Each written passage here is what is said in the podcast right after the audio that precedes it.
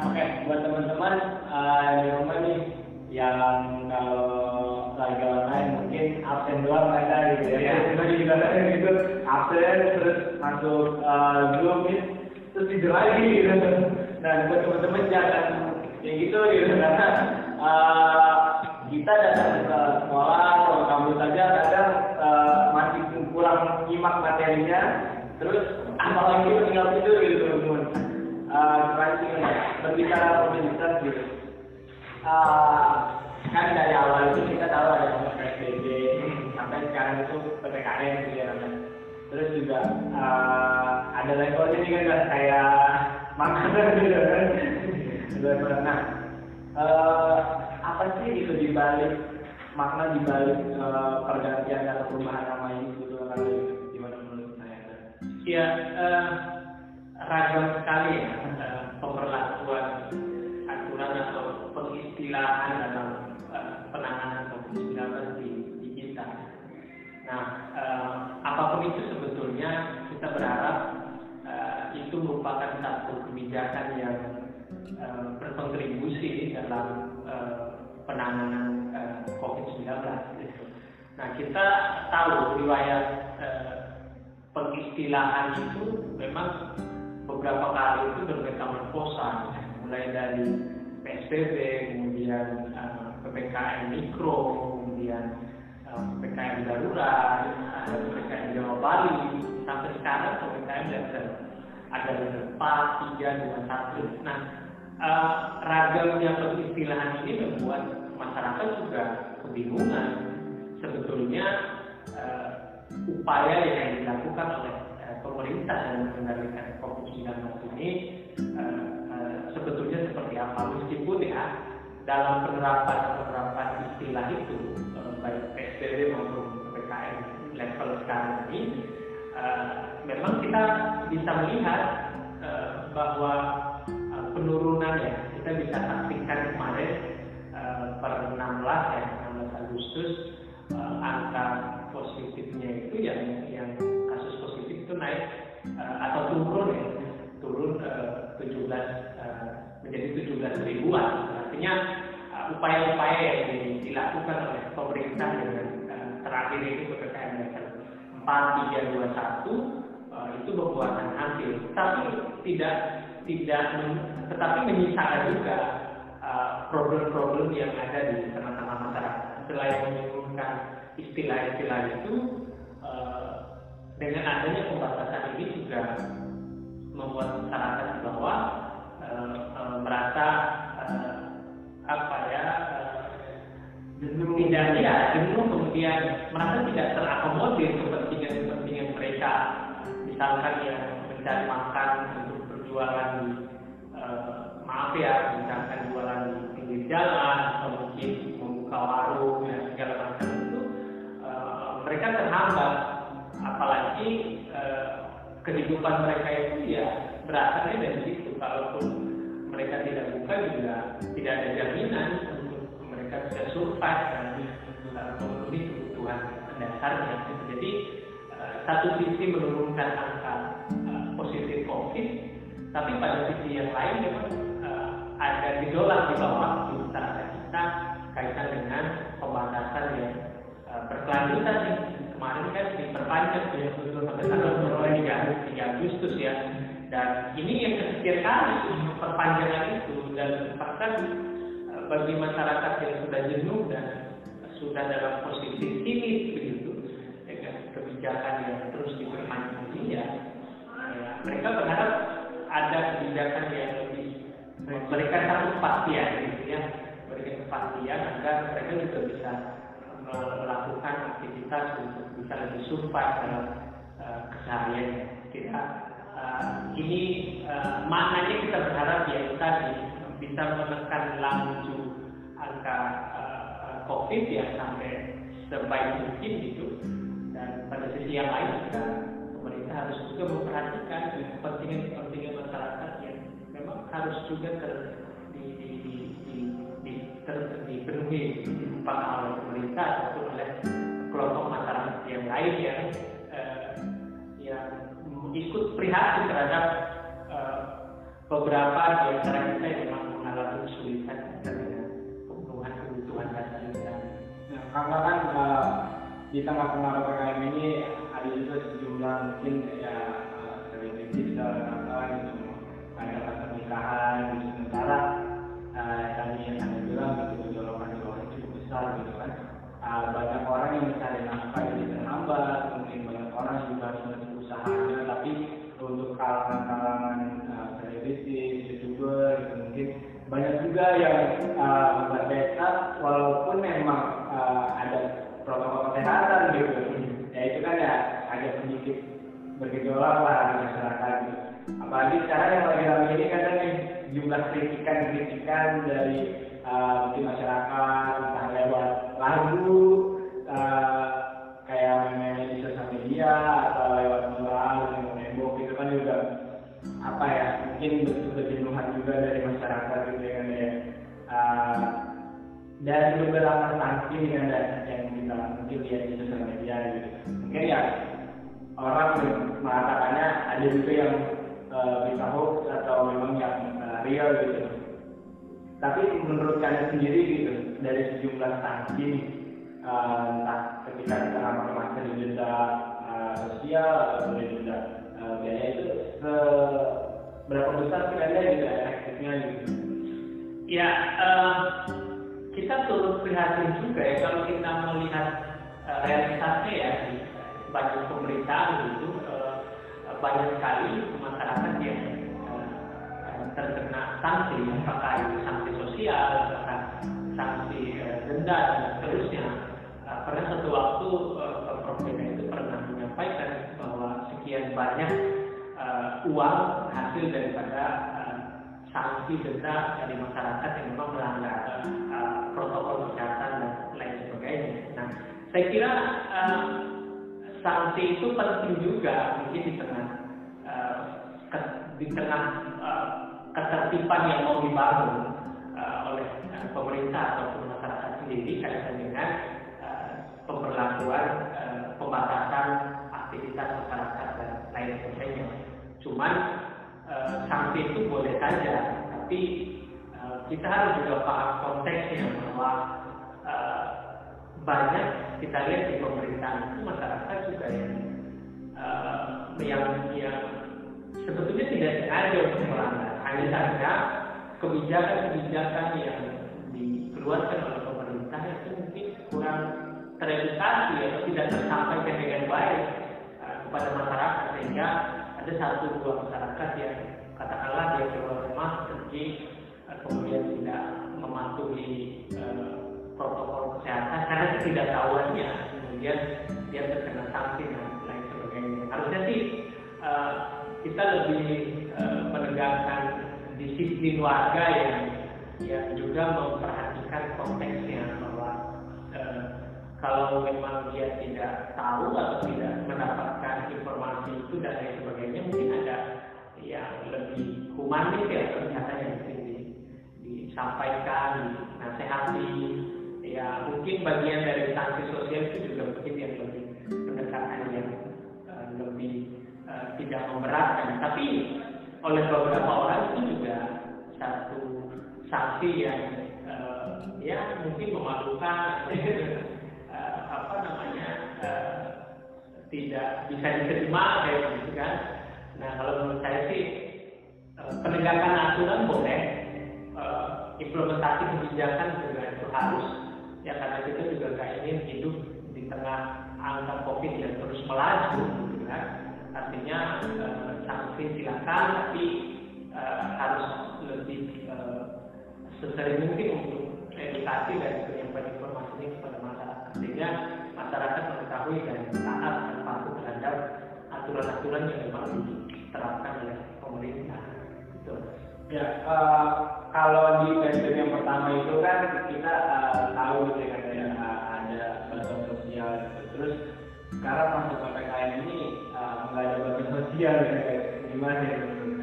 Ya, uh, seingat saya untuk uh, P P K M yang terakhir ini ya, yang uh, naik level menjadi empat tiga dua satu dengan urutan-urutan itu, bantuan sosial itu statement-statementnya memang uh, setahu saya itu sedang uh, upaya dan dipersiapkan dan sebagainya. Nah, uh, bagi saya memang itu satu keharusan. Uh, tapi kita melihat bahwa uh, penanganan covid sembilan belas oleh pemerintah ya, uh, sesungguhnya tidak terlihat memiliki uh, satu kebijakan yang yang uh, apa namanya yang jangka panjang. Maksudnya uh, awalnya kan memang bantuan sosial dari berbagai skema kan ada, tapi ketika kasus covid itu melandai itu turun dan uh, Juli itu menjadi uh, apa nama waktu untuk uh, kasus covid naik lagi, puncak lagi, baru itu dipikirkan lagi skema bantuan itu. Artinya saya pikir harus ada satu kebijakan yang uh, jangan hanya muncul ketika kasus covid itu naik, tapi memang dibuatlah skema kebijakan yang uh, kita kan tidak pernah prediksi kasus covid ini sampai kapan.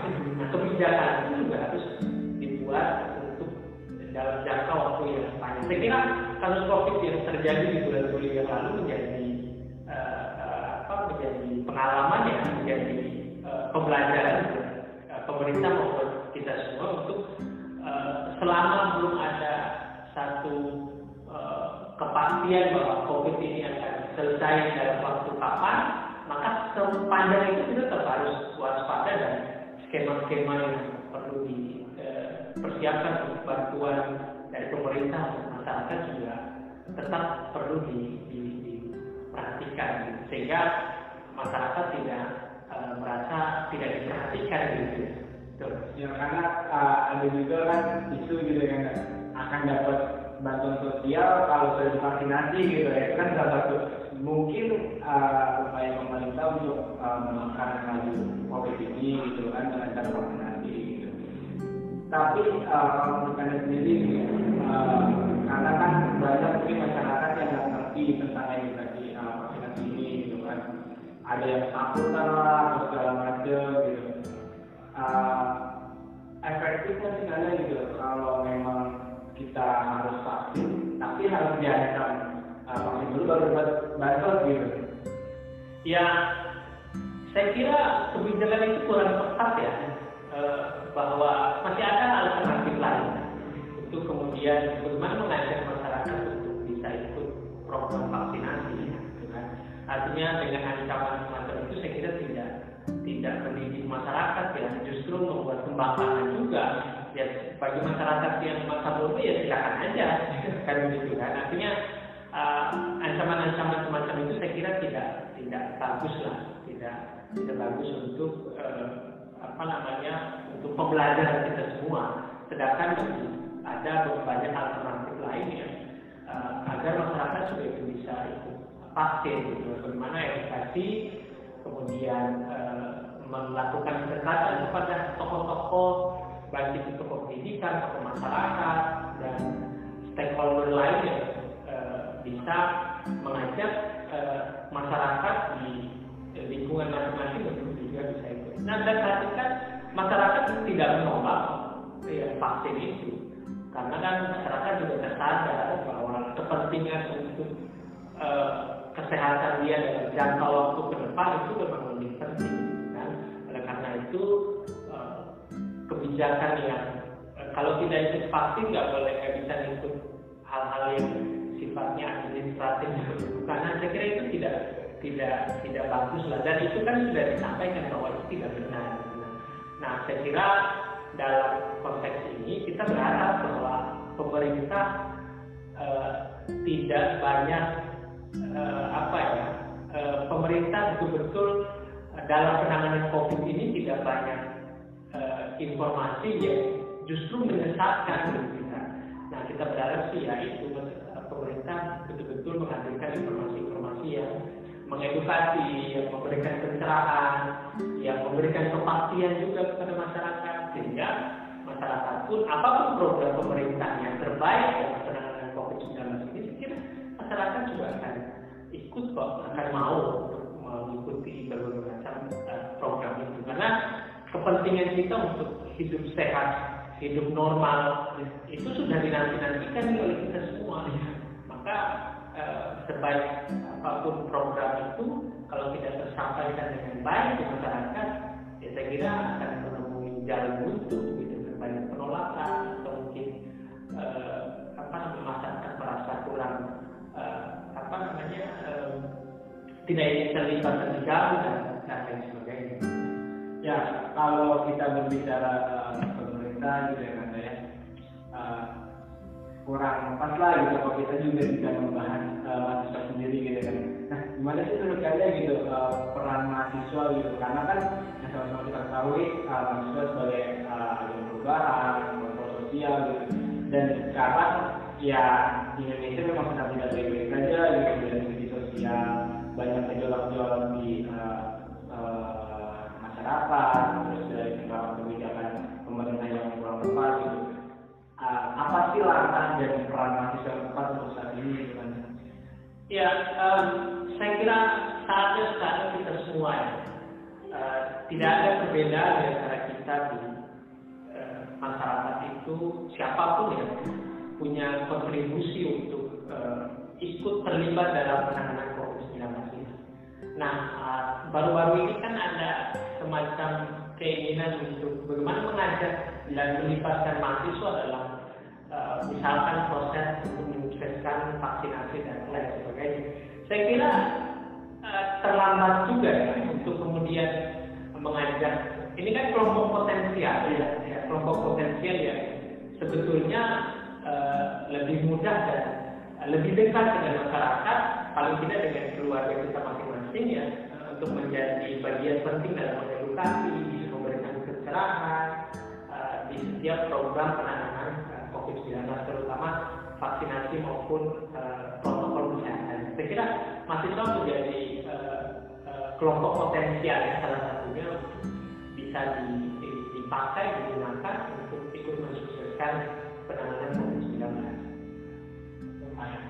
Nah, ya teman-teman sekali lagi uh, tetap pakai protokol kesehatan gitu ya.